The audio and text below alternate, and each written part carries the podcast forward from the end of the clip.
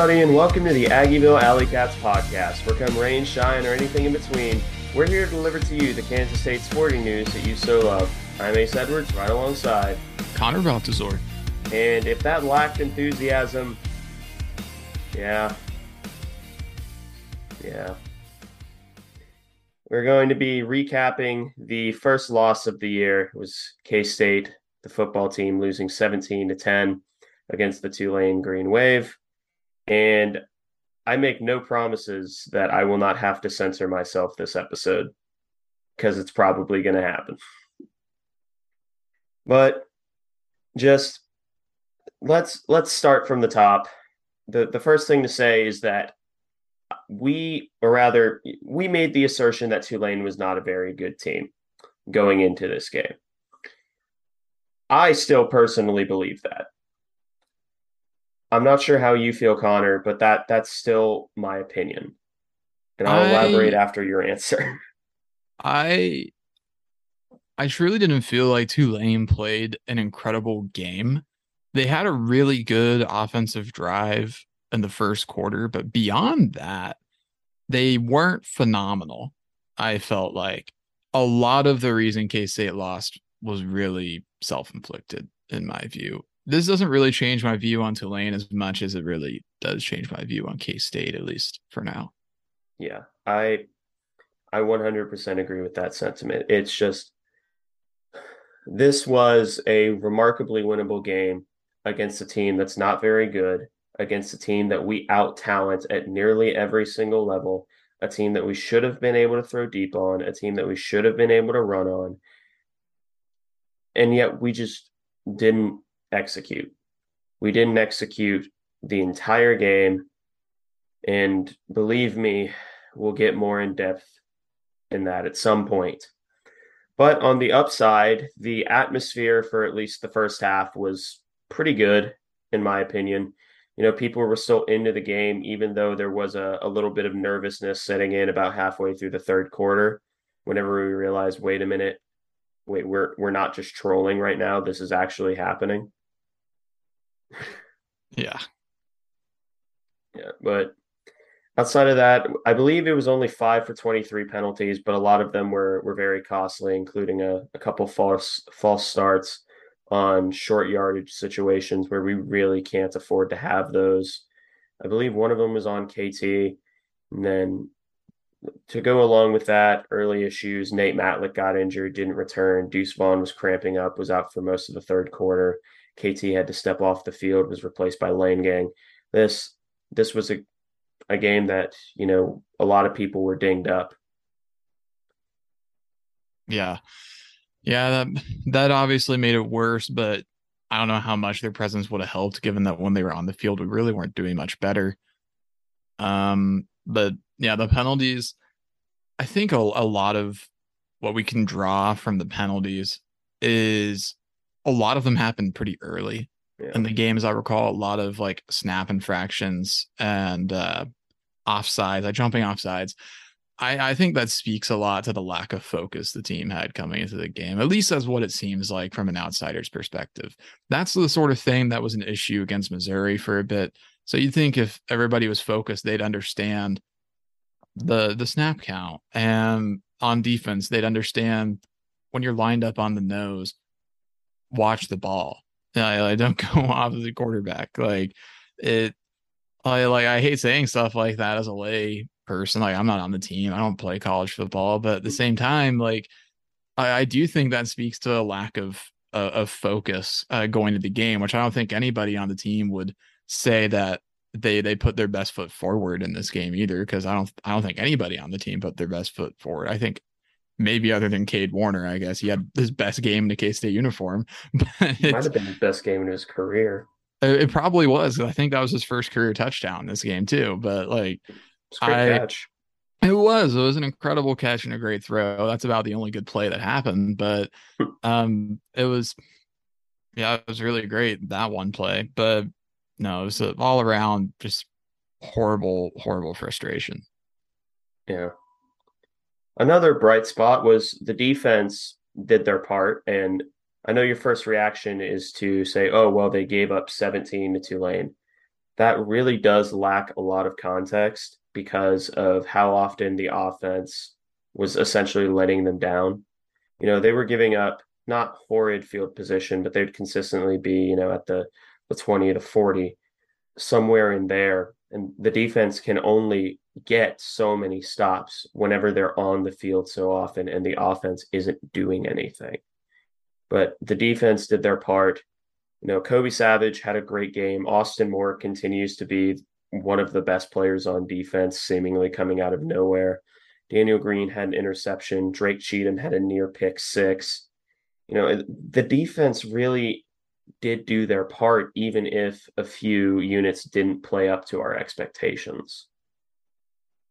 Yeah, the defense was generally pretty good.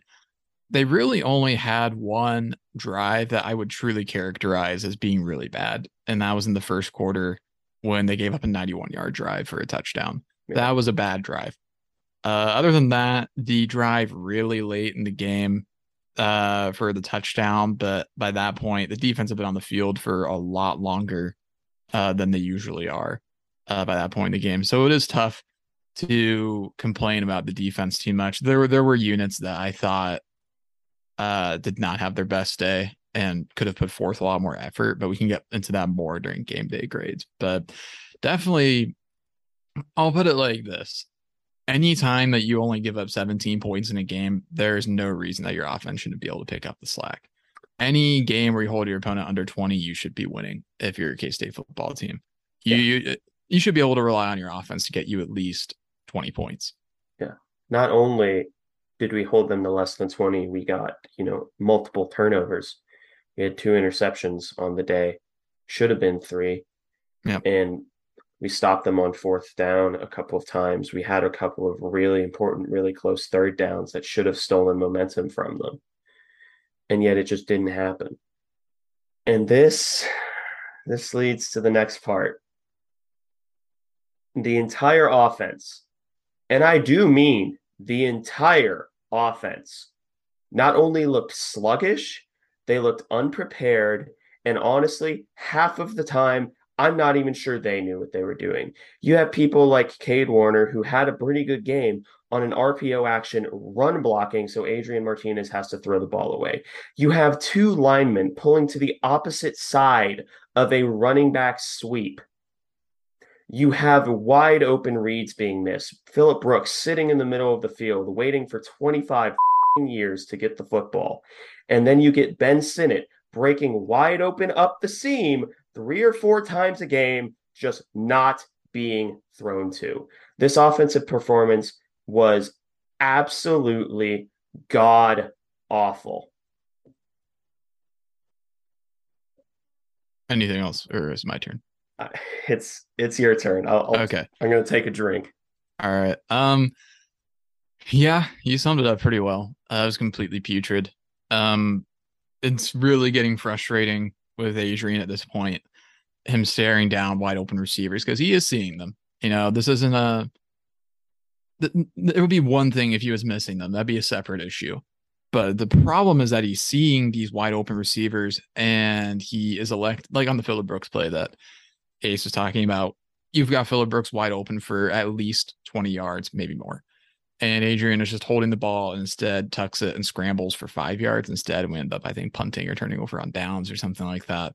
And the first game, we're like, okay, we're keeping it vanilla. Like we got up early. You know, it, it it's just like no reason to like expend a lot of playbook here. And then game two, it's all right. It was kind of rainy. Uh, we didn't want to like pass too much. There is no more excuse because this was a game that should have been easily in hand, and we still were not opening up the playbook. And when we were, Adrian Martinez looked hesitant and unwilling to throw to wide open people. Um, although it was not just Adrian Martinez's fault this game, although he is, I, I would say, probably chiefly to blame for this. There were some players who had really bad games as well. I was I was very disappointed with the blocking performances from the tight end fullback room. There were a lot of uh, short yardage plays that would get blown up because one of the tight ends or fullbacks uh, missed a blocking assignment.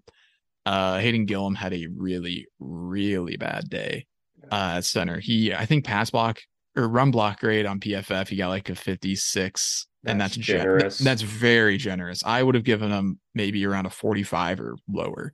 And he was responsible for a lot of running plays getting blown up in the backfield because he was just getting manhandled every single snap.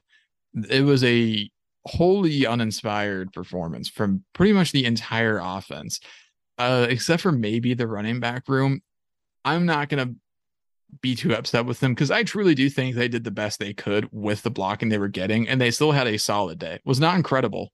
They they had an above average day for a normal team, but I I'm still disappointed with them in some regard. But it was a just all around really frustrating day. Um, very little good, to, if any, to take from it. Yeah, and uh, more bad news on combined attempts on third and fourth down. K State was three for twenty. That's fifteen percent. I, I I don't think we need to say much there. You are not going to win many, if any, games with a third and fourth down conversion rate of fifteen percent. I mean, that's bad. Granted, Tulane, they were one of 12 on third down, one of one on fourth. But there's no reason that we should be struggling to convert third downs at that rate. And as many fourth downs as we were missing, that was the especially frustrating part, I feel, because a lot of those were fourth and one. And we just weren't converting. Our offensive line was not getting the necessary push. Mm-hmm. And tight end fullbacks were missing blocking assignments and letting guys in off the edge it was very uninspired play calling and it was uninspired performance as well. I'm not trying to put this all on Klein or all on the offensive line or all on the running backs or all on Adrian Martinez because it's all it's of their fault. fault. Like this is not an OC specific issue or a quarterback specific issue. Everybody had their part to play in the offense having one of the worst performances in recent memory.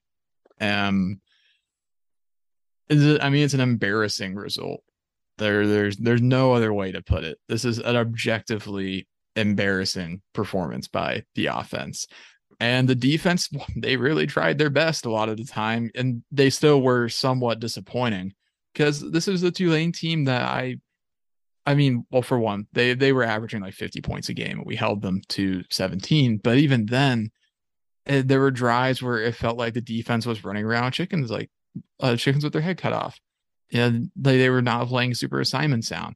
But then, and there were units that I don't think ex, ex, like put out great effort for a, much of the game. But again, we'll get to that in game day grades. But yeah, offense, uh, yeah, they're they're the chief culprit here. I th- and everybody knows that. I'm I'm not going to harp on that too much. We'll get to it in grades when we break yeah. it down a little bit more specifically. Yeah, I and and one thing that I'll say on on that is it, with with numbers like that, you'd think that we were constantly in situations where it's like third and 12, where it's it's fourth and five, you know, where the in situations where it, it seems like, you know, you're just throwing up a prayer ball. You're throwing up like you're calling up draws to get better field position. A lot of these were shorter. They were like third and threes, third and twos, fourth and ones that is something that as a team uh, i'm fine if uh, if you're like getting third and 12s and you're not converting those that sucks but i get it you don't really have a lot of plays that you can draw up for like third and 12 and third and 15 that's fine but if you're failing to convert on like third and 3 and you're failing to convert with on that with a degree of consistency that is when i that is where I begin to take issue. Because any team who is running a competent offense has at least 10 to 15 plays that they can cycle through in those situations, whether they be setting up for fourth down, whether it be you got to have it plays right now, both through the air and through the running game.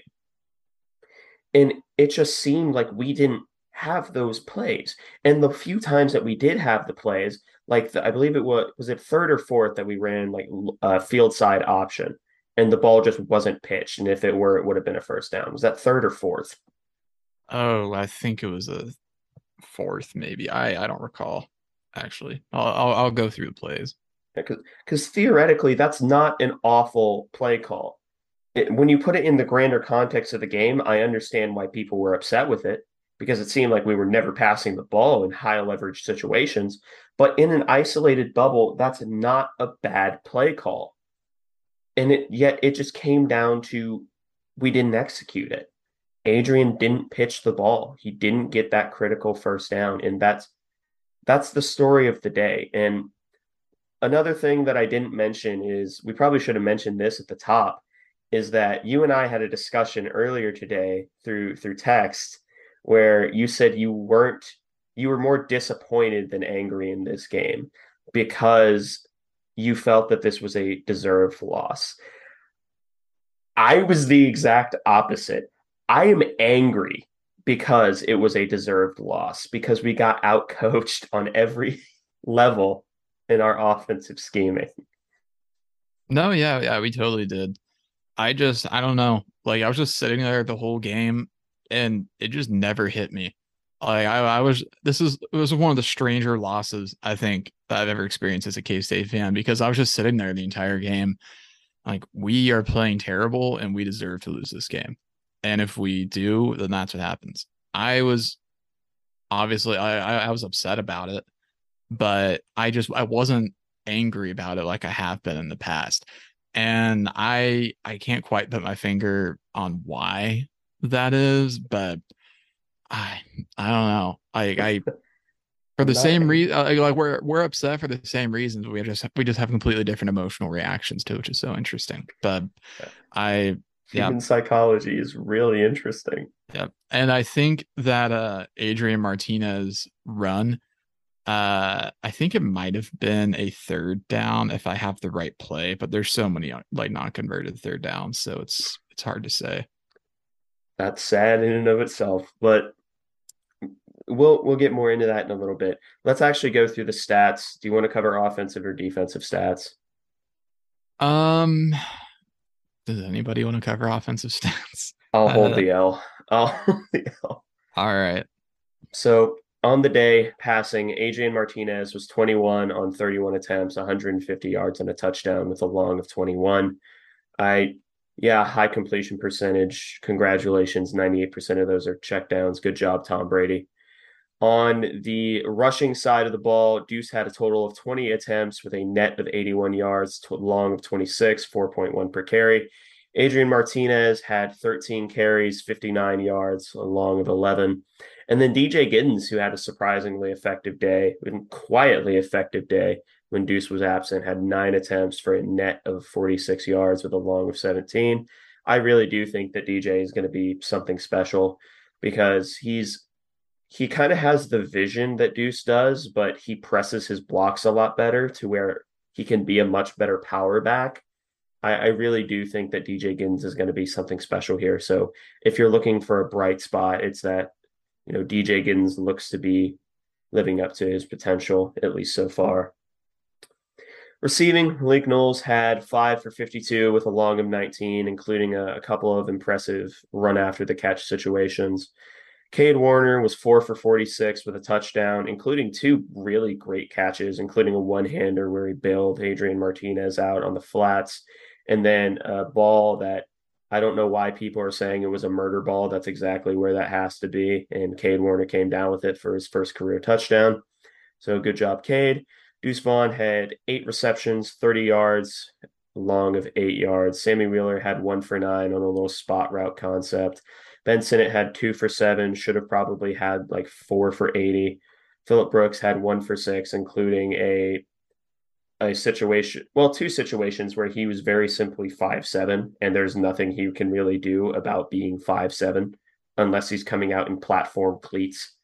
So i i i don't really put a lot of that on phillip brooks. I will say that he's been in the unfortunate situation of being a five foot seven deep threat uh, with a with a quarterback who can you know who can spin it can definitely still spin it but just chooses not to so that's that's offensive stats. I'm gonna wash my mouth out where you talk about defense.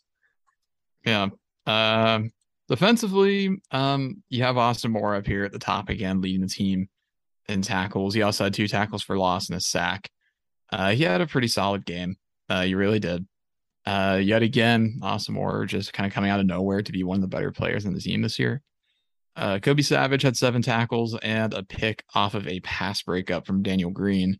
Uh, it was a really nice play. Nothing came of it, so it didn't really matter. But uh, TJ Smith had four tackles, as did Khalid Duke. Daniel Green had four tackles, half a tackle for loss, a interception that he returned for 49 yards, and then a pass breakup that picked him into a field goal at the end of the half. Uh, that was another kind of missed opportunity where there there were questions on if Malik uh, should have got the ball there, to put it lightly. But Daniel Green had another pretty solid day. Um, Drake Cheatum, he had a nice day as well. Honestly, he had four tackles uh, and a pass breakup. So good day for Drake Cheatum. Uh, Felix Anudike Uzomah, he had a sack and a QB hurry. Um, he was getting pressure when he wanted, uh, but that was the thing. It was when he wanted. We'll get to that more in game day grades. Uh, Jalen Pickle had three tackles and a QB hurry. Julius Brents had three total tackles and half a tackle for loss. Josh Hayes, he had three uh, total tackles and a pass breakup. Sincere Mason had two tackles. Brendan Mott had two. Nick Allen had two. One apiece for Robert Hentz, Crew Jackson, Eli Huggins, and true freshman BJ Payne. Then getting past that, Desmond Purnell and Cody Stuffle being each QB hurries. And then Ekow Boye-Doe had a really nice pass breakup pretty early in the game. Um, and no tackles because he is Ekow Boye-Doe. So, yeah, Ekow Island. Yeah, the only time that Ekow gave anything up was on a play action to the flat in the goal line, which, you know what, if you're going to, that's understandable, especially if you're being told, hey, play the run first on the goal line, which I think 95% of defenses will tell you to do. So defense, statistically, they had they had a pretty good day. They were playing pretty well cohesively as a unit. And like I said, we'll go over the concerns more in game day grades, which is the segment up next. And if you don't know, if you're not familiar with game day grades, we go through every single position group, including coordinators, giving them a grade from F to A plus. F meaning they near single-handedly lost us the game, and A plus meaning they near single-handedly won us the game, or was the major reason why we won it. So let's not beat around the bush. Let's start off with the quarterbacks. Adrian Martinez, what grade do you think he gets this week? Is that rhetorical, or would you like me to? I uh, I appreciate you keeping it light and make sure I don't lose my mind. But to me, this this was probably the most obvious grade that I've ever had to give ever since Messingham versus Texas. And the worst part is, is it gets more obvious later on. But Adrian Martinez, as much as I don't want to do it, he gets an F exclusively because he just just, he wasn't throwing the ball deep. The one time he threw the ball deep, at least no, no, that's not true. He threw the ball like what I would consider deep twice. Once was a slight overthrow for a 5 7 receiver. That happens. The other was a perfect ball to Cade Warner in the end zone, where you and I were theorizing. He was told, I don't care. He was basically told, we don't care if the check down is open. You throw this damn ball. You throw this ball to Cade Warner on this fade route and just see what happens. I yeah. I, I before we go more in depth and get into your grade, I am going to say this right now. I would rather have Nebraska Adrian Martinez, warts and all, because this is a defense that could absorb turnovers if it means that they get big plays in return. If you're hitting at a rate of, you know, 60% turnover, 40% big play, that is still something that this defense is talented enough to eat, especially if you're throwing the ball deep to where it's basically an arm punt. Or if you're throwing it to certain areas of the field, like within the 20, that's fine. Yeah, it's disappointing. Red zone turnover. I get it. You want to control the ball in those situations. You also want to score in those situations. but what what did you give Adrian Martinez? I gave him an F. I considered giving him an F plus for the really nice touchdown pass. Um, because it, it was an objectively really good throw. Yeah. Like, there's no getting around the fact that the one time he did go uh further than like seven yards, uh, it was a perfect throw, exactly where Cade Warner could make the catch. Cade made a great catch. Um, but other than that, I mean, uh, Fs are reserved for players that lose or for position groups that lose the game. And I think quarterback was responsible for that this week. So uh, there's no getting around it. It's an F. And we were pretty generous with our QB grades the last couple of weeks as well. But I mean, though statistically, this was his best outing. And he still was responsible, I think, for the loss because of stuff like Ace said, where he is just missing guys that are open downfield. I mean, when the whole student section is yelling the name of a player who's wide open and Adrian is not throwing it to them, you know it's obvious because even the uh I don't know, uh, casual fans that aren't getting into the nitty gritty, they they're they are seeing what we are seeing too.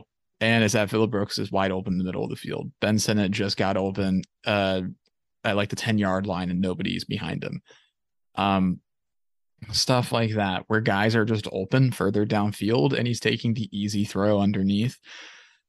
And that's just not going to work uh, when it gets that predictable taking what the defense gives you can work, but you cannot exclusively do that because eventually the defense is just going to keep everything in front of them and close immediately because they know the intermediate and deep passing game is just not a threat. And if this is part of some long con to set up the deep passing game, which I doubt it is at this point, uh, I I think we this week I think that we made it apparent that Adrian can go deep. He's just electing not to do that. And it's beyond strange to me. Yeah, there, there's eight dimensional chess, and this is setting up the intermediate to deep passing game. And then they're sawing off both of your legs and trying to feed them to yourself. Yeah. That I yeah, I and it, it's even more frustrating because you you get in, and this is going to sound really, really like uptight. It's going to sound really, really narcissistic when I say this. But Connor, I'm not sure if you ever heard me mumbling to myself, but every single time that I saw how the defense was lining up for Tulane, I would go like, oh, Deuce, like for example, on the goal line, whenever we were like, we had Deuce out wide to the left. I was mumbling to myself, Deuce is the hot receiver because the like he doesn't have someone over the top of him. And it just seems like times like that to where, yeah, the hot receiver would have come open because of a blitz. And again, it just it wasn't hit. And it, that's just so unbelievably frustrating to see because I I pretend that I know what I'm talking about. I I I know more than average, I guess, but I shouldn't be calling out what the hot receiver is, seeing him break open, and then watch the quarterback look away from him. That shouldn't happen. Yeah, I don't I don't get it. I, I I truly don't understand because a lot of people are saying right now, and incorrectly, I think, that we should have seen this coming because of Nebraska, Adrian Martinez. But we've alluded to this already. This is the exact opposite problem of what Adrian Martinez had in Nebraska, which is at Nebraska, he was just a, a gunslinger with a high volatility rate. He was throwing the ball over the field and getting picked off a lot and fumbling a lot because he was just a playmaker. I mean, he was the Russell Westbrook of quarterbacks, where you know you you know you take what you get uh, prime Russell Westbrook, I should say, not Lakers Russell Westbrook. Well, we're we're getting Lakers Russell Westbrook right now, but um, he he in Nebraska was a total opposite. He was a risk taker and he was just throwing it deep. I mean, you don't get ten thousand yards at a school on accident. You have to throw the ball down the field a little bit, and he's not doing that here. He's doing the exact opposite to the point where he's barely got three hundred yards through uh, three games, if that and he probably had seasons at Nebraska where he averaged pretty close to 300 yards per game. And thus far, he's seemed wholly uninterested in going downfield when we've had guys that have been very, very open downfield. And it's getting to the point where Ace, you and I, uh, in the second half, we split up what we were watching in in game from pocket and receivers just to track and see how many like receivers were getting open. It was pretty common, and he was just missing guys. I I will make one point in his defense where he had Phillip Brooks wide open on the uh, uh far sideline, uh near for us, far for the team, and Phillip probably any other receiver on the team makes that catch. I think, yeah, uh, but Phillip is simply too short. But I mean that that could have made it a little better, I guess. But I mean, not enough. I don't think to keep him from an F because I mean I do think that his timidness is costing the team games officially at this. And questions are really going to start coming up here in the next few weeks. So it's going to be interesting to see how he responds to this adversity because I I don't know what to expect uh from him and how he'll respond. I mean, granted people hated him in Nebraska for 4 years and he continued to play. So he's at least used to it. So we'll uh we'll see how he uh how he responds because I do want him to succeed because him being successful is the difference between K State having a shot at Arlington and missing a bowl game right now. And because if we continue to play the way that we played against Tulane for the rest of the season, this is not a bowl eligible team as things stand. Where are four games on the schedule that you're going to win, especially with all of a sudden KU's decided that they have a consciousness. So I mean, what's Heck at home? TCU maybe. Those aren't gimmies the way this team has been playing. So I don't I don't know what to expect from this team at this point. Yeah.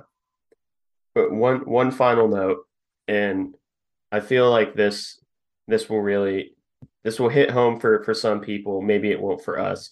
You remember how people were complaining about Will Howard, and we still defended Will Howard because he was young and still learning the offense. Yeah. This is a Will Howard stat line on Adrian Martinez's body, and we are upset about it because he should know better. He's not someone that's being thrust into an offense that's not made for him. This offense, at least I hope to God, it was tailored towards him. Otherwise, I have other concerns. Yeah. But let, let's let's get off of this topic. Let's move on to something slightly brighter and that is the running back room. And this grade has to come with a caveat of whenever you can't throw the ball deep, their strong safety is immediately going to roll down, give you a disadvantage in the box count, and therefore destroy any chance you have of having an effective running game. That said, I gave them a C plus, and that might be harsh, but honestly, they didn't do enough to get anything past that. And the worst part is, it's not their fault they were the one kid in the group project who did literally everything they could. They did 95% of the work, and then the rest of the team just shirked off their 5%. And it's such a shame. Yeah.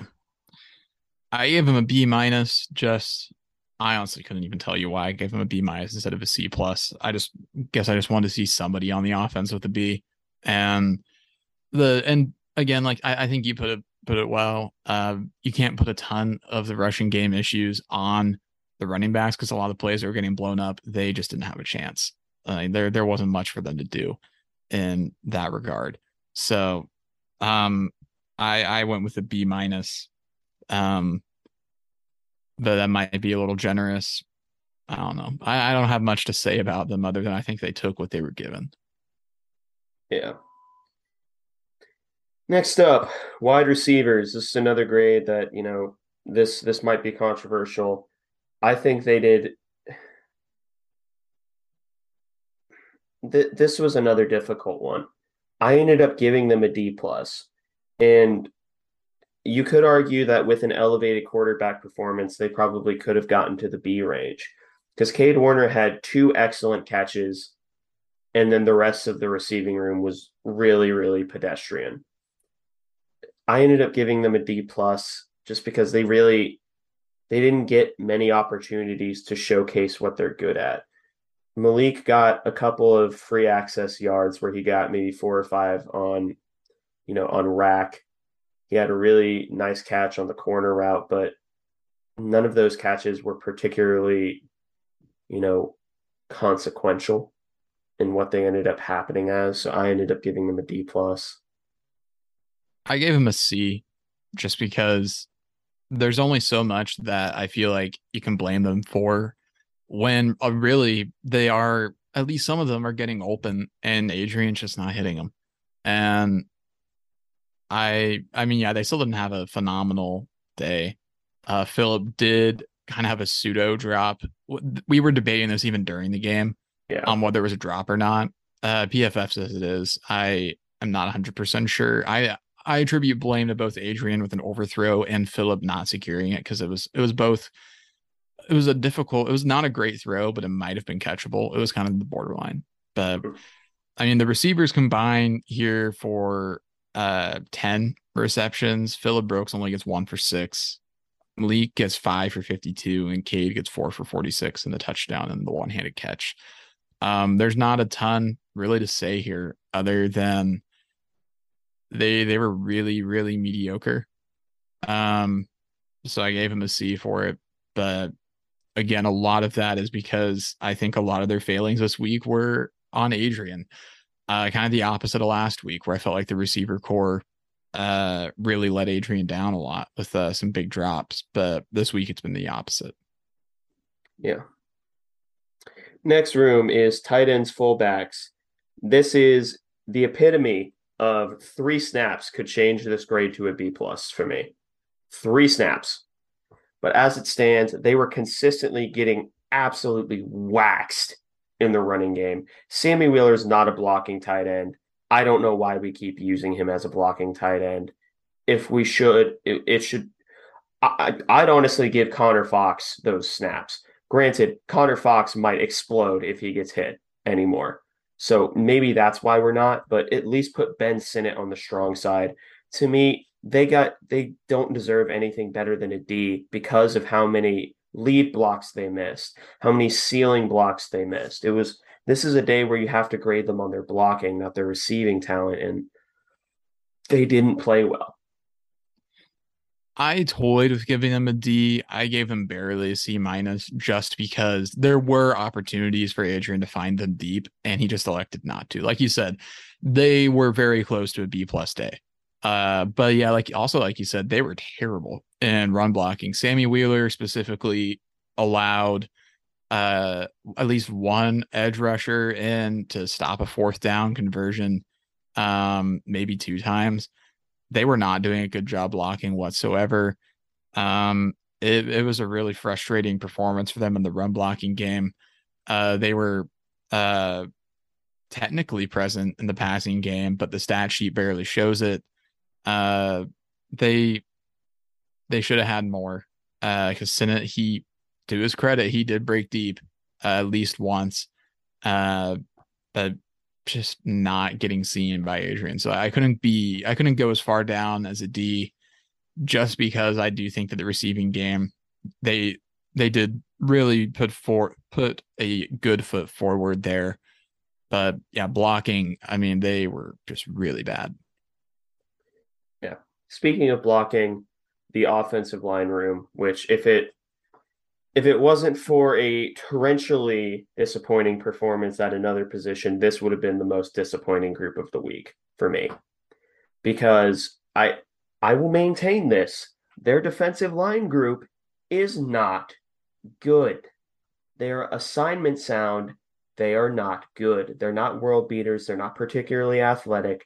They are assignment sound players.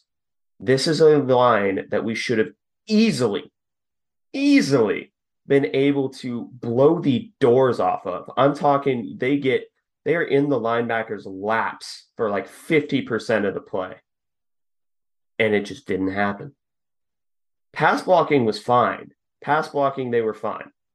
But it's in the run blocking. They were so unbelievably disappointing in a unit that and yes i know it's because they were playing the run every single snap. That probably inflates their pass blocking numbers and deflates their run blocking numbers. I know defensive linemen play differently when they know it's going to be a run versus when they know it's going to be a pass. I know. That doesn't mean that this offensive line should not have completely and utterly dominated them depend no matter what especially on short yardage situations. I'm pretty sure we outweighed them by a significant margin, and we just failed to get any push. This was the most concerning performance the offensive line has ever given ever since I've been a K State student and ever since I've started watching K State football, which granted, it's only been about five or six years now. But still, this is, they don't get an F, they get a D from me exclusively because they were good in pass protection.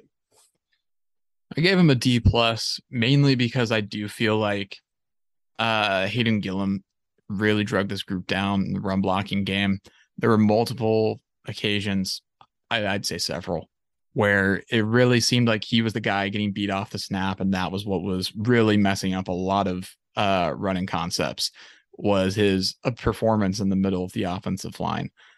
Um, yeah, like A said, they were pretty good in pass protection. Actually, they were really good for the most part, and uh, but running, it was it was awful because I mean that's it. Granted, I will say Tulane. I mean they're stacking the box in those situations because they know what's coming. Um, there's only so much the offensive line can do. But even when the box wasn't stacked, it seems like it was such a it was like pulling teeth to get them to get a push. Um, it, it was really frustrating to watch, especially when you see the same guy over and over and over, uh, just getting beat. This is a game where having Taylor Poitier is probably adding like another 30 to 40 yards to your rushing total because at least if Panzer's or if uh, Gillum's struggling at center, you can try Panzer, but you can't really swap those two guys unless you're going to go even deeper into your depth chart. So that that I think that injury really showed itself here in this game, but I I, I gave him a D plus, but a lot of that is just one particular player player really dragging down that grade at, at least from from what we saw from the stands. Yeah, and uh, I I almost completely forgot the play where they were running a quarterback sweep and two of them decided to pull the opposite direction of the sweep, which first off, I hope that is a mistake. I hope that that is a I hope that that is them making a mistake because if that's how that play is drawn up, we're screwed. so screwed. We're so unbelievably screwed. It's, mis- see Ace. It's misdirection by just not blocking where the play is going, so they won't believe it. The problem is they didn't believe it. They didn't believe they were pulling to the other side, and so they just blew up. Ace, run. you don't understand. It's the long con. This is. this is we lost this game on purpose to get the rest of the Big Twelve to sleep ah, we lost this game on purpose. So it was it was a tactical going into Oklahoma.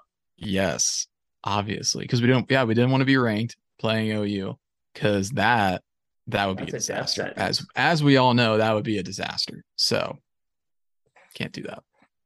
Connor, you are the only think, thing keeping think bigger. right now. Think bigger, Ace. This is much larger than Tulane. This is Arlington.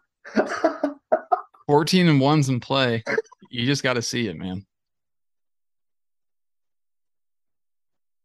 Oh, All right.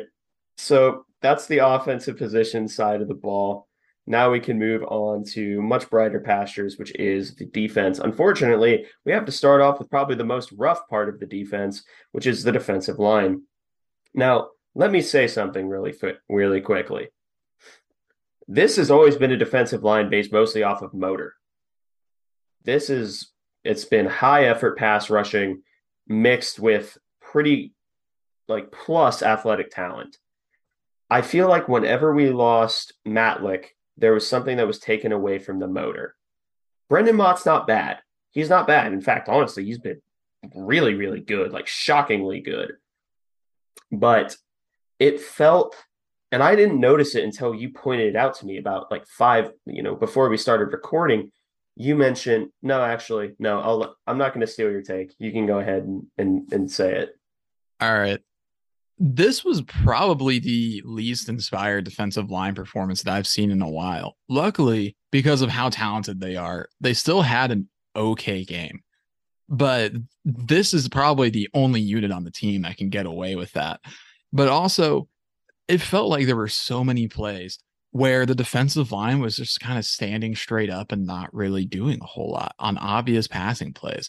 And the the motor was not there. They were playing completely uninspired a lot of the time. When they were trying, they were dominating. Felix, he just one play decided to take over and he got a sack out of it. You know, what's uh, he going to do? Step in. yeah, he did. And he had a great snap. But then it seemed like they were taking a lot of snaps off. And some of that probably does come back to the fact that the offense was not able to stay on the field very well and they weren't putting up points and supporting the defense. So they were playing more snaps and they were on the field longer. Um, and even even still, I'm, I'm criticizing the defensive line a lot. They had a pretty solid game. They were fine, I guess, but the motor was not there like we're used to seeing for a lot of these guys. And I think I think you made a good point on Nate Matlack being gone because he is he's a high motor, high athletic player with a really good technique he's he's a vital part of that pass rush, even if he's not getting the stats, because he is destroying the pocket just through sheer effort and athleticism. And once he was gone, that element was gone as well. And Brendan Mott filled in pretty decently, I'd say. But yeah, there were just a lot of guys that a lot of plays, I should say, where the the requisite effort was not being uh, put in by the defensive line. It was really odd. I was not used to seeing it. I noticed it a lot more in the second half, where yeah, there were just a lot of guys just kind of standing, uh, and they were putting hands into offensive linemen, but they weren't really making active moves. I I don't know if that was by design. I don't know why it would be, but it it, it was very strange. Um, and when they were trying, they were winning, but a lot of times they they weren't moving very well. There wasn't a lot of effort being put in, at least from my perspective. It was very strange and a little disappointing. Yeah. What did, what did you end up giving them as as your grade? after all that, I gave them a B minus because they still had like a like a solid game. But uh, again, like I said earlier, they're maybe the one unit on this team that can get away with kind of trying and still having a good game because yeah. they did get a lot of QB hurries. They were getting pressures. They were getting home a lot. And if they try at that level the entire game, this is honestly a game that K State might have been able to win just by virtue of the defensive line alone. But they didn't put in 100% effort 100% of the time. I get that you get tired. I mean, it's easy to say when you're not the one out there yeah. on the the field when it's really hot and humid out, uh, and the sun is beating down on you. You know, like oh, try harder. Like that. That's yeah. like that's much easier said than done. Yeah, and, but, you're, and you're you're probably demoralized because you look on the opposite side of the ball, and you're just like, okay, well, I get maybe five minutes rest before I have to go back out there. Uh, turnover on down, so you're back out there two minutes. The it's, yeah, I it was one of the stranger performances I've seen in a while. Uh, Eli Huggins had one of his quietest. He had his quietest day of the season, uh, for sure. D Hence, after a really great performance last week, fell off the face of the earth. Yeah, uh, um, jumped twice when he is the nose tackle. Yeah, a rough performance. Uh, Brendan Mott was solid. He was okay. Stunt God, Brendan Mott. yeah, uh, Felix, he had his one great play where that was an incredible effort sack that he got, but just it, it wasn't what you would expect. Uh, it, it was disappointing. And and I will say that I I was high on this offensive line going into this game. I thought that they were a good unit. I ended up giving our defensive line a B just because this like yes, this was a good unit, but we weren't even playing particularly the gap sound, you know, and that's kind of the bare minimum. So, and I, I, I hesitate to say that they like weren't trying at all. And I know that's not what you're saying because I know you and yeah. your room, your, your IQ is above the average room temperature of Alaska, but most of the time, most of the time, but it, I agree with you. It did seem like there were a few times it's like, okay, I need to make sure I don't get blown backwards. That's my responsibility this play. I don't need to do anything else. But moving on from that, we can move on to the two best rooms of the day, which is starting off with the linebacker room. I ended up giving them an A. I know Daniel Green's interception uh, was an awful throw. That said, he was in the perfect place and also at such a weird depth for a linebacker to be that that honestly is a play that he to himself deserves. Like he gets credit for that one. But outside of that, the linebackers, when they weren't getting washed in the running game because, you know, we refused to stay out, we refused to get out of that three man front where, you know, if you run duo, you die. But it, it, they had a really, really good day. Solid tackling day from Austin Moore. Nick Allen even had a, a really nice tackle, if I'm remembering correctly, or at least he was in on one. At least he was nearby. Because I remember saying, Hey, Nick Allen sighting, and then he did something. And I'm like, Hey, okay, that's cool. Bye, Nick Allen. Never gonna see him again. But seeing him I say that he plays every game. yeah. But Austin Moore, Daniel Green, Khalid Duke all had really good games. All were I would say kind of the glue unit that kept the entire defense as going as well as they did.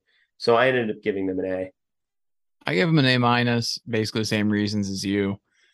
Uh, not a lot of complaints about Austin Moore and Daniel Green. They continue to be the most consistent unit on this team uh, so far this year. Uh, Will Honas uh, still is not back. Uh, Shawn Robinson is gone forever, which is a shame. Um, but yeah, the, the linebackers they really performed at a at a pretty high level for the entire game. They continue their reign of terror on the defense, and I appreciate that. Khalid Duke, uh, he was probably the best effort pass rusher when he was rushing the pass, at least the most consistent. Yeah. I would say in that regard, he's looking more comfortable. I'd say week by week, uh, which is good.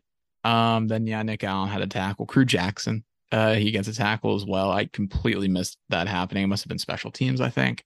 Yeah. Um, Gavin Forche got meaningful snaps in this game as well. Because uh, we saw 27 just sprinting onto the field, and Ace, and Ace and I were like, "Who is that?" And we were like, "Oh, that's Gavin Forche. What are you doing here?" But it's like, "Oh, uh, I'm Gavin. What's up? Yeah. What's up, buddy?" Yeah. Then Desmond Purnell, he added a QB hurry. Uh, we've been seeing a lot more of him than I think anybody anticipated. Uh, at Sam so far this year, which granted, there's now all of a sudden more playing time available that Sean Robinson is no longer with the team, which is a shame. Could happen to anybody. Maybe yeah, he could move for Shea to Sam, you know? Uh, we should be doing that. We but, should absolutely do that. Hey, you know, if you look back on my personal recruiting grades, uh, it's it's quite clear that I'm not on the staff, nor should I be. Cool that story though. But the next room is defensive backs. And if linebacker was the glue unit, I would kind of, if we're going to use the arts and crafts analogy, I'd say that the DBs were the paper. They were a really, really good unit the entire day. The only time that I could really complain about them was the one time I weirdly saw Julius Brents put his hand in the dirt like he was lining up as an edge rusher. That's not a complaint against him. I just thought it was really weird. But yeah, that was a little strange. Yeah, the I can't think of any situations where the they got absolutely decimated in coverage.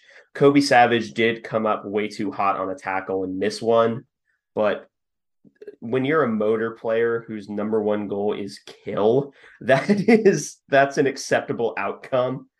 But the defensive backs had a pretty good day. The one touchdown was given up by Ekow on play action at the goal line, which again, Ekow Island is still very much in force. That's just a very special case where they allowed a tourist boat to come and see the island. Yeah. But I ended up giving them an A. This was a really good performance by them, which makes it all hurt so much more. I give them a B plus, but I'll, that doesn't mean they had a bad game. Uh, I still thought they had a good game. I just have high expectations for this unit, uh, week in week out. So I do grade them a little bit tougher than some of the other units on the team. Uh, like like on offense, I was generous to the receivers. Uh, but uh, defensive backs, I, I, do grade them the more difficultly. Like Kobe Savage, he had a pick off of Daniel Green, uh, interception. Daniel Green gets the assist there, so he gets one pick and then a pick assist. Uh, he has really been awesome in coverage. I know that's kind of a linebacker thing, but Daniel Green the last couple weeks has been great in coverage. Yeah. Kobe Savage, he uh, did get beat once. I think we gave up like a 30 to 40 yard pass at one point to set up that lead touchdown. I think. I think that was Kobe Savage. But then again, they've been on the field for so long at that point. It's tough to be that upset with them. Uh, but yeah, Kobe Savage had seven tackles. Julius was fine. Gave up a few like RPO slants, but there's really it's difficult to do much about that. Yeah. Uh, Ekow had a really nice pass breakup uh, early in the game uh, where I was sure that it was caught, and he was just able to get his hands in there and just barely break it up. Uh, Dre Cheatum had a pass breakup as well. Josh Hayes did too. Um, yeah, they they played pretty solid, I'd say.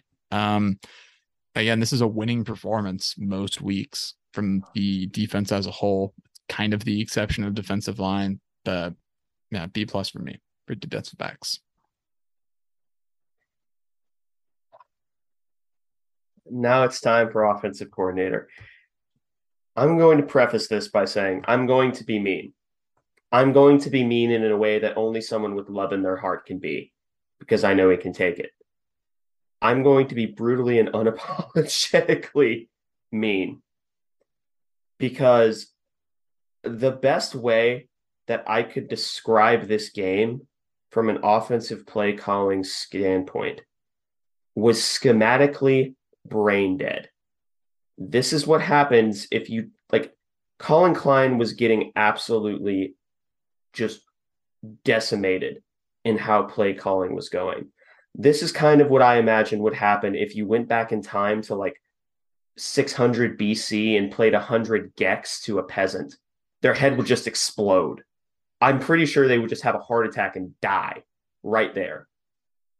And that is kind of how I felt watching this offense because every single play call that was made was so brutally uninspired, so brutally incoherent that at least with, and God help me, at least in the Texas game with Messingham last year, I understood what he was going for.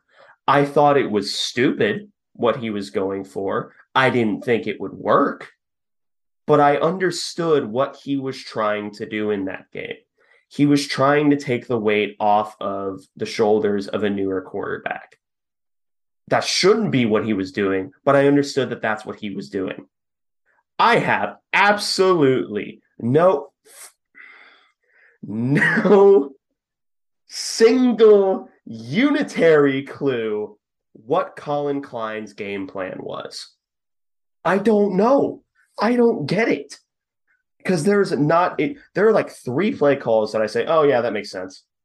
And then a bunch of vertical plays, a corner route, an RPO where Cade Warner's blocking for some reason, offensive lineman pulling the wrong way, which is on the offensive coordinator and failure to prepare. There, this is the easiest grade that I've ever had to give out and I said it to you earlier. I'm going to show restraint. I've had my one, but there is a grade worse than F. Messingham earned it last year. Collin Klein is earning it this year. You can guess what the F stands for. Collin Klein gets a failing grade. And there's absolutely nothing else I can say about it. I've exhausted it again, I'm gonna wash out my mouth. You can just do your thing. Yeah, I gave Collin Klein an F as well. Um, the lone defense of Collin Klein, and this is just a devil's advocate because I, I I like to try and find the the good side. I mean, I, I like Star Wars: The Last Jedi for crying out loud. Like, uh, Klein, I I at least get why he was running a lot of vertical stuff because dudes were getting open just you can't for you can lead a horse to water, but you can't make it drink. And I mean, you can lead an Adrian Martinez to wide open receivers, but you can't make them throw it to him. So, but regardless, I think that we ran that stupid shuffle pass thing like three or four different oh times. Oh my god, we stole. Hey guys, I just found this new play that the Kansas City Chiefs ran last year. You mean the same play that literally every college offense stole last year? And only use on the goal line? Well, yeah, we can use it on the goal line. That's our goal line, Collin. Collin, that is wrong goal, goal line. line. wrong goal line, Collin Klein. He was thinking back to that like really poorly done, like reverse, like behind the back jump pass thing we did against Miami in 2012. And he's like, we should like try something worse than that. And let's also try it six times after it doesn't work, like every single time. Like, surely one of these is going to work. Let's so fourth and five. Yeah. To seal um, the game. Yeah, fourth and five to like like ruin the game. Just I just absolutely dumbfounding stuff. I I don't have an i an iota of an idea what he was going for in this one. Um, there, the most of the play calling was like generic cookie cutter stuff. I mean, like I was a freshman in high school. Like we had an old high school football coach that just said 31 quick trap half the time, and it worked because it was high school. Collin Klein, we're playing Power Five football, my man. Like my brother in Christ, please, sir. These games have stakes. this is not Madden. Stop. Like I, I, I just don't understand it.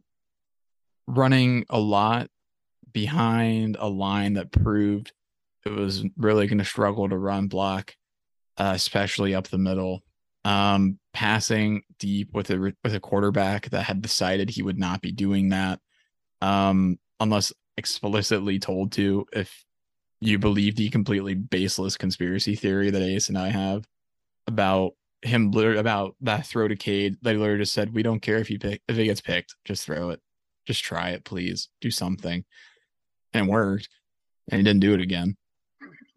But the worst part He's shown that he can throw an accurate vertical pass. He just doesn't do it. Yeah, that that's what makes that throw in hindsight so frustrating. Is he he showed it against South Dakota with the throw to Phillip Brooks. I I swear I think it I think he has to actively be told to throw deep. We might get to the point where we just run max protect and send Malik on a flyer out. And it's like you're either throwing it out of bounds, taking a sack, or throwing a jump ball to Malik Knowles here, man. Like we might tell him to throw a pick on purpose next week just to get it over with. Like stop being afraid of it. But yeah, this is, like, this is not Adrian's segment. It's it's Collin's. Yeah. Klein just he he just didn't have his finger on the pulse of this game. I'm not ready to say that he's worse than Mess. As I've seen people do that. I think no. it's far I think it's far too early to say that, mainly because I think we need at least a season to make an accurate description. Unless things continue to be this bad, then I will not put qualifiers on that statement. But yeah, um, yeah, I mean, it's an obvious F. I mean, it just a complete uninspired play calling. Yeah, it, I'm gonna steal this from from the takeaway segment later. This, I think, the worst part is is that I know he can do better because I've seen him do better this isn't like Courtney Messingham where, you know, it's, you know, he was consistently average to below average. Th- this isn't him to where I can see. I watched Collin Klein call a great game against LSU.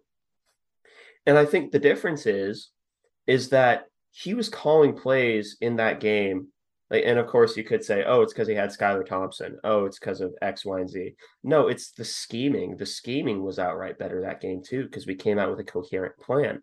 He's calling plays now like he has something to lose. And yeah, technically, he does have something to lose, but that's not how you call offensive plays. Yeah, I he he's yeah he he honestly is calling plays like he too is afraid for Adrian to throw a single pick, and I I think he has to realize that it doesn't matter if he throws zero picks in a whole season. That's not the number that matters. At the end of the day, I mean, I I think any K-State fan would be fine with Adrian throwing ten picks if he threw like thirty touchdowns. That's not going to happen, but I mean, I'll, I'll take like honestly, I'd take like fifteen and twenty. Yeah, like. I just want him to throw the ball. Yeah, like you, you got to give a little to take a little here, Collin. Um, granted, I don't think it's all Collin. I think some of that's Adrian, but it's definitely a mix of both because Collin had a whole off season with Adrian uh, to figure out the scheming. So at least some of that, if not all of it, is on him. So yeah, we're we're kind of running in circles at this point. He gets an F. Yep.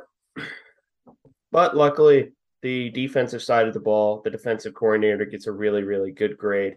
Col- not Collin Klanderman. Oh my goodness gracious. The Clandy man, goodness. Uh, Klanderman, Clandy man. He gets an A from me because really, for how much his defense was on the field. And the the weird part is is that I think time of possession was actually pretty similar, but it's because both sides were like, okay, I don't want this football anymore. Here, you can have it. It's like that episode of SpongeBob. Good. Now let him have it. You can have it. I it Klanderman really did have a good day calling the offensive, I mean, uh, the defensive plays. He was dialing up pretty solid blitzes, pretty solid coverage designs. I, am not sure if, again, if it was designed where Daniel Green is playing like 87 and a half billion light years away from the ball, but it worked. He was consistently calling coverages that would limit, if not eliminate, the RPO game, which by virtue of the RPO game being what it is, you're gonna lose some. And the only reason he doesn't get an A plus is because of the few times that I noticed we kind of got caught with our pants down. Whenever they came out in a bunch set, we didn't play the bunch correctly. We let ourselves get two on three, which is easy yards for screens. That happens. That's fine. I'm gonna give him an A. I actually gave him a, a little bit lower, not that much, but I gave him B plus. Part mainly most of that is because I feel like the defense came out so flat in this game. Uh, I feel like um, it, they looked unprepared. I mean, they gave up a 91 yard touchdown drive to Tulane. They granted a lot of their issues down the stretch were, I think, fatigue related, and honestly, a lot of that can be pinned on the offense. Like that's not that's not Klanderman's fault, but I feel like it did feel like they at the beginning of the game they really didn't seem like they were ready uh, the defensive line didn't seem as motivated as the rest of the unit. So I gave him a B plus. He was fine. I felt like Klanderman, but I, I, I expect more from the defense, especially this is the offense we're going to be having. This is going to need to be like last year Georgia levels of defense to like win. Yeah. I mean, like, because as things stand, like as things stand right now, this K State team is literally just Iowa. Oh God. But the more uh, frustrating part is we're going to have playmakers on this team that we just cannot get the ball to. Iowa doesn't even have the playmakers. We have them. We just can't use them.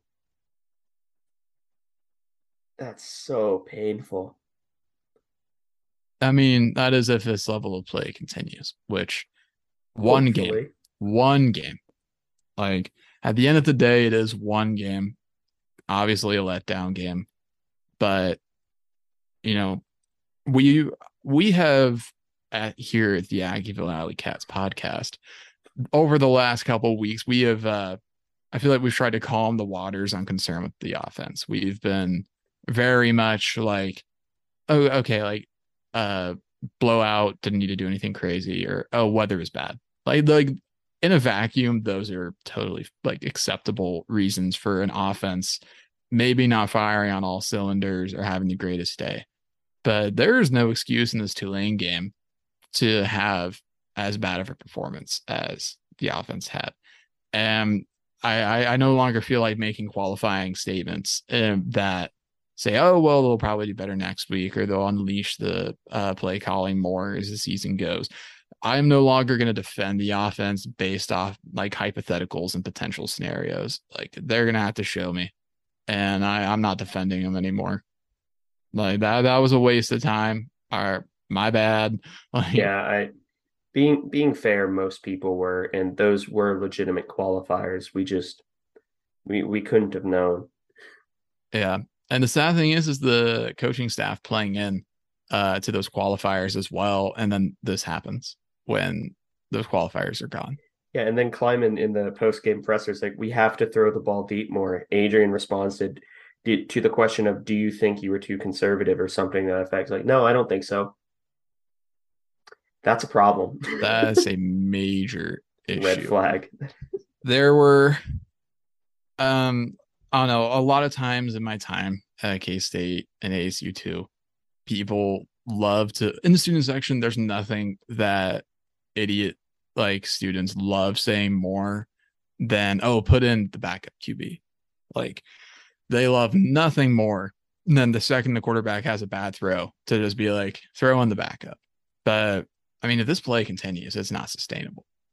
Like, I don't care if he's a team captain. I don't care if he's like the big graduate transfer. At some point, something will have to happen. I'm not there yet because, you know, I, I think we need to see this against Oklahoma. I, I want to see what he does against Oklahoma.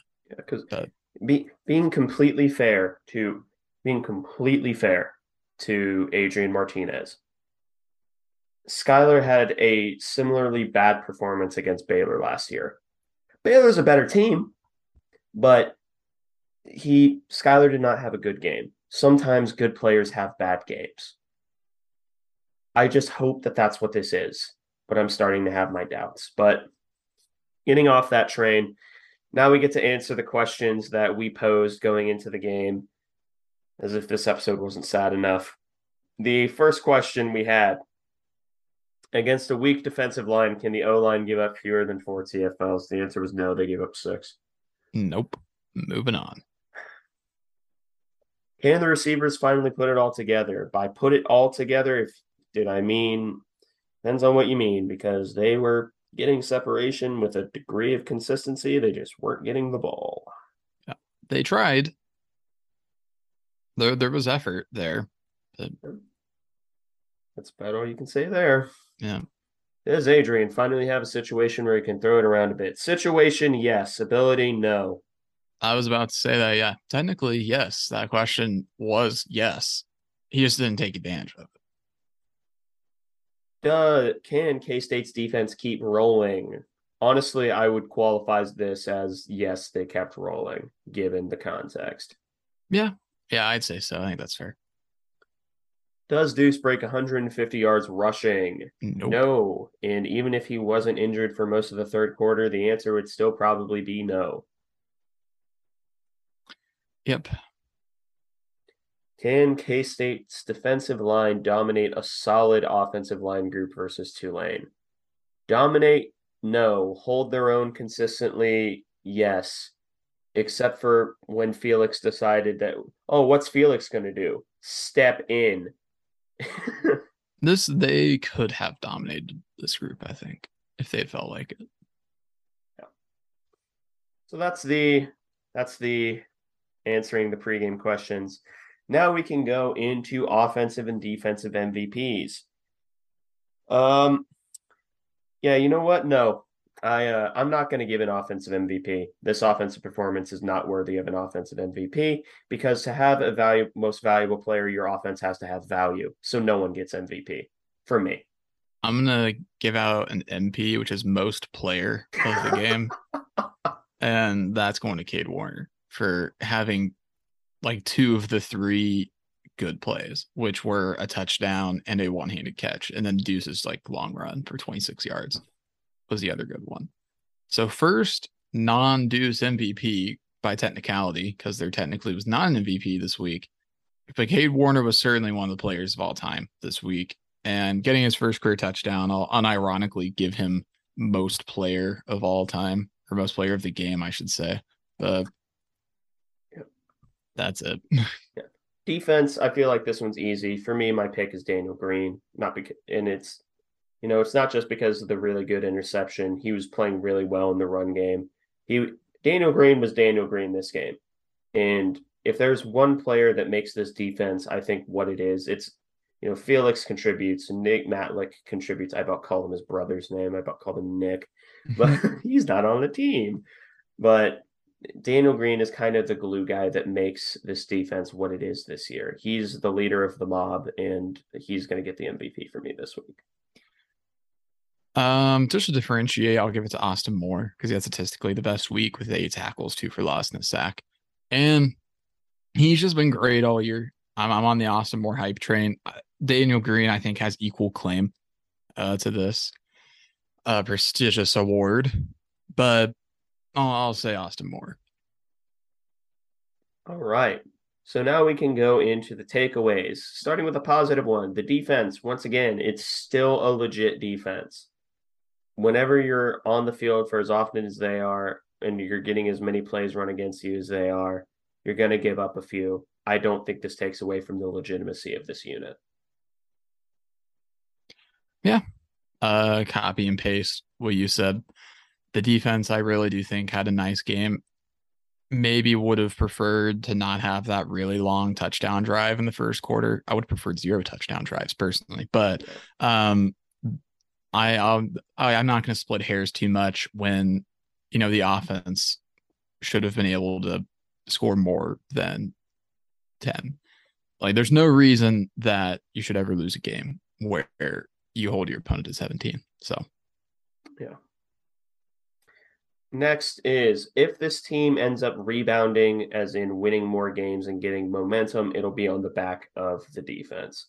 Because at this point, I feel like the offense, at least as we've seen them presented, is not the spark plug for this team. The defense is by far not only the more impressive unit, but also the defense is the unit the entire team seems to feed off of. Yeah. And I think coming into the year, I think that we expected this to be a defensively focused team where they were the better unit as a whole, but I don't think anybody anticipated to this degree. So major, major frustration in that regard. But yeah, uh, I totally agree with that sentiment. Yep. Next one, three words. 9 a.m. is broken. Yeah. It, it's unbelievable the Adrian Martinez I think that we've gotten so far. I mean, because it's a complete opposite. Everybody had concern, but everything that's happening is the opposite, I think, of what people were concerned about.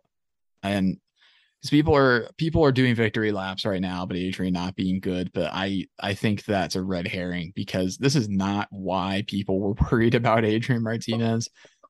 People are worried about him being turnover prone. He's the opposite. He's uh, completely risk averse. Uh, he he looks afraid to throw the ball downfield, which is the opposite Adrian that we knew from Nebraska. The it's like yeah, I know exactly, and he it, it's like he wants to rebrand himself almost because he's he's known as being Adrian Martinez, the risk taker and turnover machine. And I think he really wants to get rid of that moniker, but it is just not working. Yeah, it man, I you don't throw for 10,000 yards anywhere on accident. It it's just it, I know it you know in in a perfect situation you have a quarterback that knows what risks to take, knows that there are smart risks and there are dumb risks to take. At the exact same time, I pose this question to you Would you rather have college Zach Wilson or NFL Alex Smith? And I'm not talking about Chiefs NFL Alex Smith. I'm talking about 49ers NFL Alex Smith. Which would you rather have? Is this rhetorical? I, you can answer it. It's you, a question you, you, for everybody. You're you're going somewhere with it, so you answer. I I would always prefer Zach Wilson. Did Zach Wilson have turnover worthy plays? Yes. Does he still have turnover worthy plays?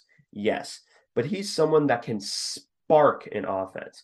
He's someone that you look at is like, I can get behind him because at the very least, I know that he's going to uncork a ball and he's going to get us explosive plays. He's going to get this offense vertical. He's going to make it to where the defense has to think, okay, this is a threat to where this ball could get bombed deep at any time. The defense does not feel safe whenever you have a gunslinger on the field. Because, yeah, he may turn it over at a high clip as he's done in the NFL level. But at the exact same time, that's because he's throwing it deep and they have to adjust for the fact that he's throwing it deep.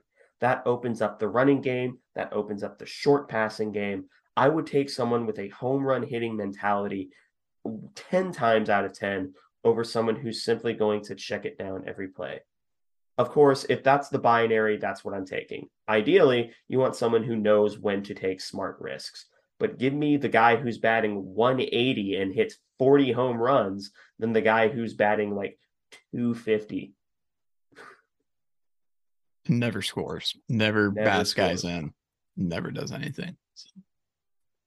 Yeah, that that's an interesting, you know, hypothetical. But next one is Hayden Gillum really got worked by a, a we'll say mid generously mid defensive tackle. And that's really a cause for concern because Noah Johnson had bad games last year. This might be up there with the worst Noah Johnson game from last year. Yeah, uh, it was bad. I mean, it was it was pretty obvious to us after a while too, where he was just having a bad game. He brought down the entire offensive line, honestly, with his run blocking performance, which was a shame. Uh, but it's it's it's not that situation can't continue.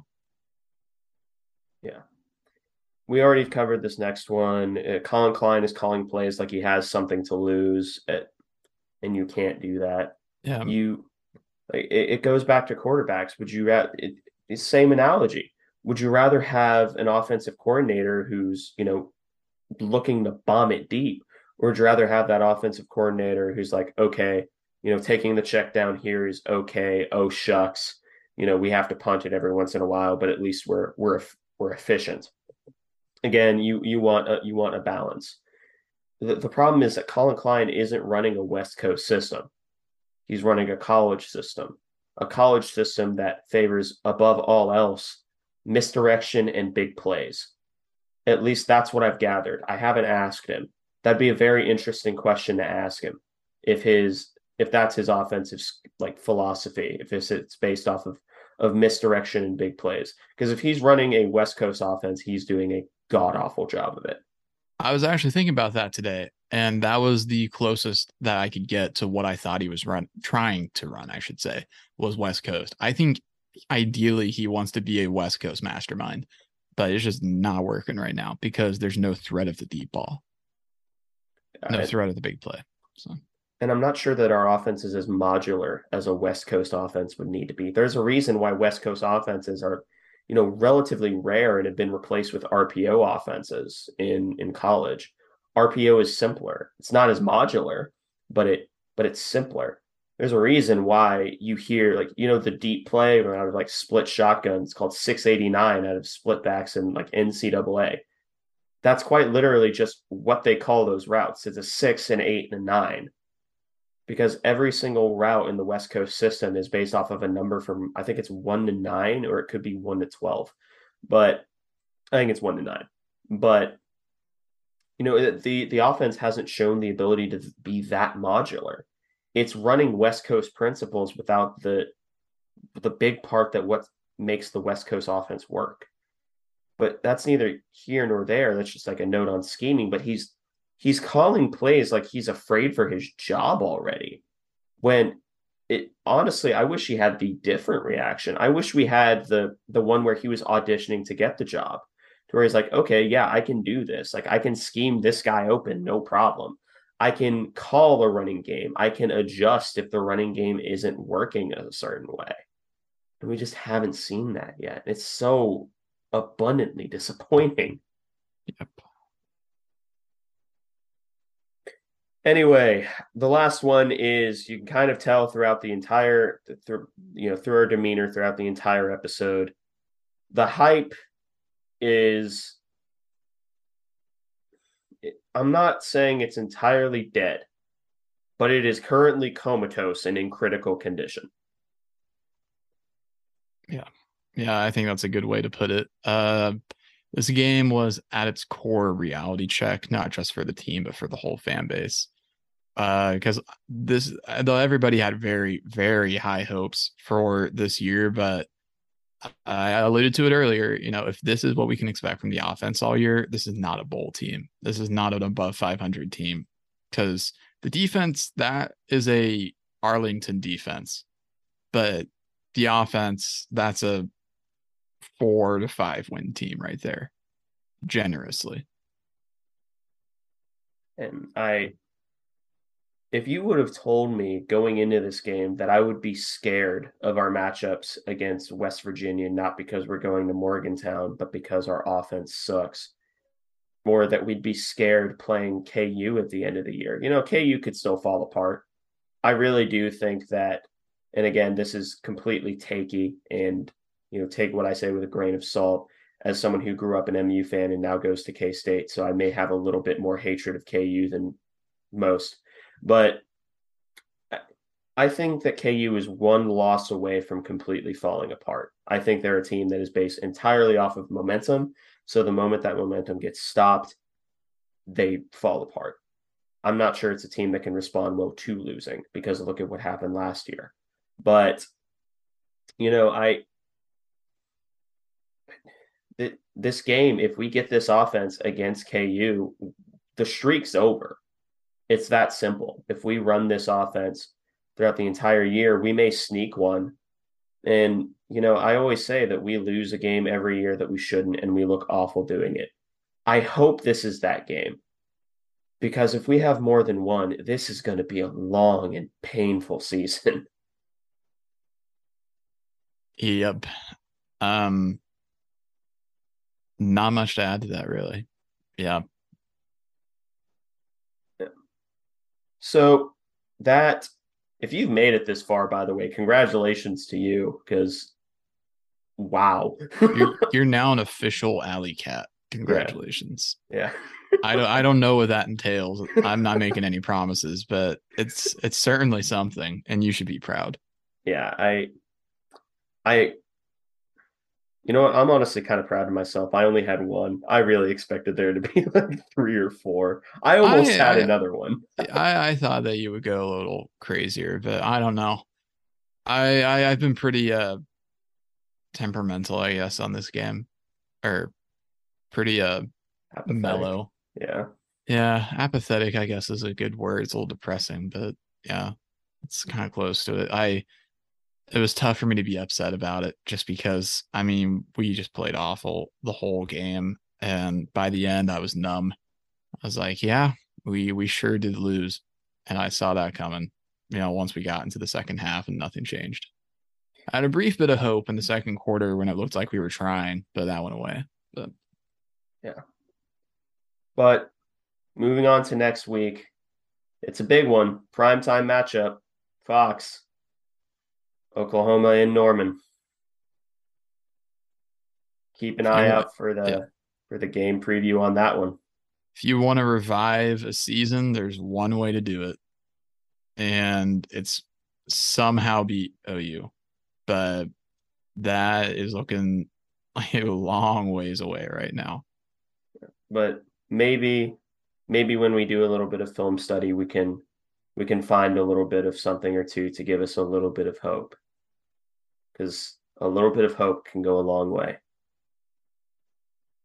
But that a little much, less a shovel option. Yeah, little, oh, it's not even an option, but that's it's just a shovel. Part. Yeah, it's I was generous. I, but that wraps up this episode of the Aggieville Alley Cats podcast. Thank you all so much for listening. If you want to contact or follow the show, we are at Aggieville A Cats on Twitter. That's capital A, capital A, and capital C in cats. If you want to email us, we're Aggieville ACAT, no, Aggieville Alleycats at gmail.com. If you want to follow us on a more personal note, I am at AC Edwards 00. I'm at Connor Baltazar, capital C, capital B. And if you want to support the show financially, please be sure to check out the official Aggieville Alley Cats merch store, link in our Twitter bio, as well as the podcast description, where you can find the staff approved Doomtang Clan shirts, the Neon Alley Cat shirt, and of course, Play Sandstorm Cowards. But most of all, thank you all for listening to this episode of the Aggieville Alley Cats podcast. Where come rain, shine, or anything in between, we're here to deliver to you the Kansas State sporting news that you so love. Stay safe, Alley Cats.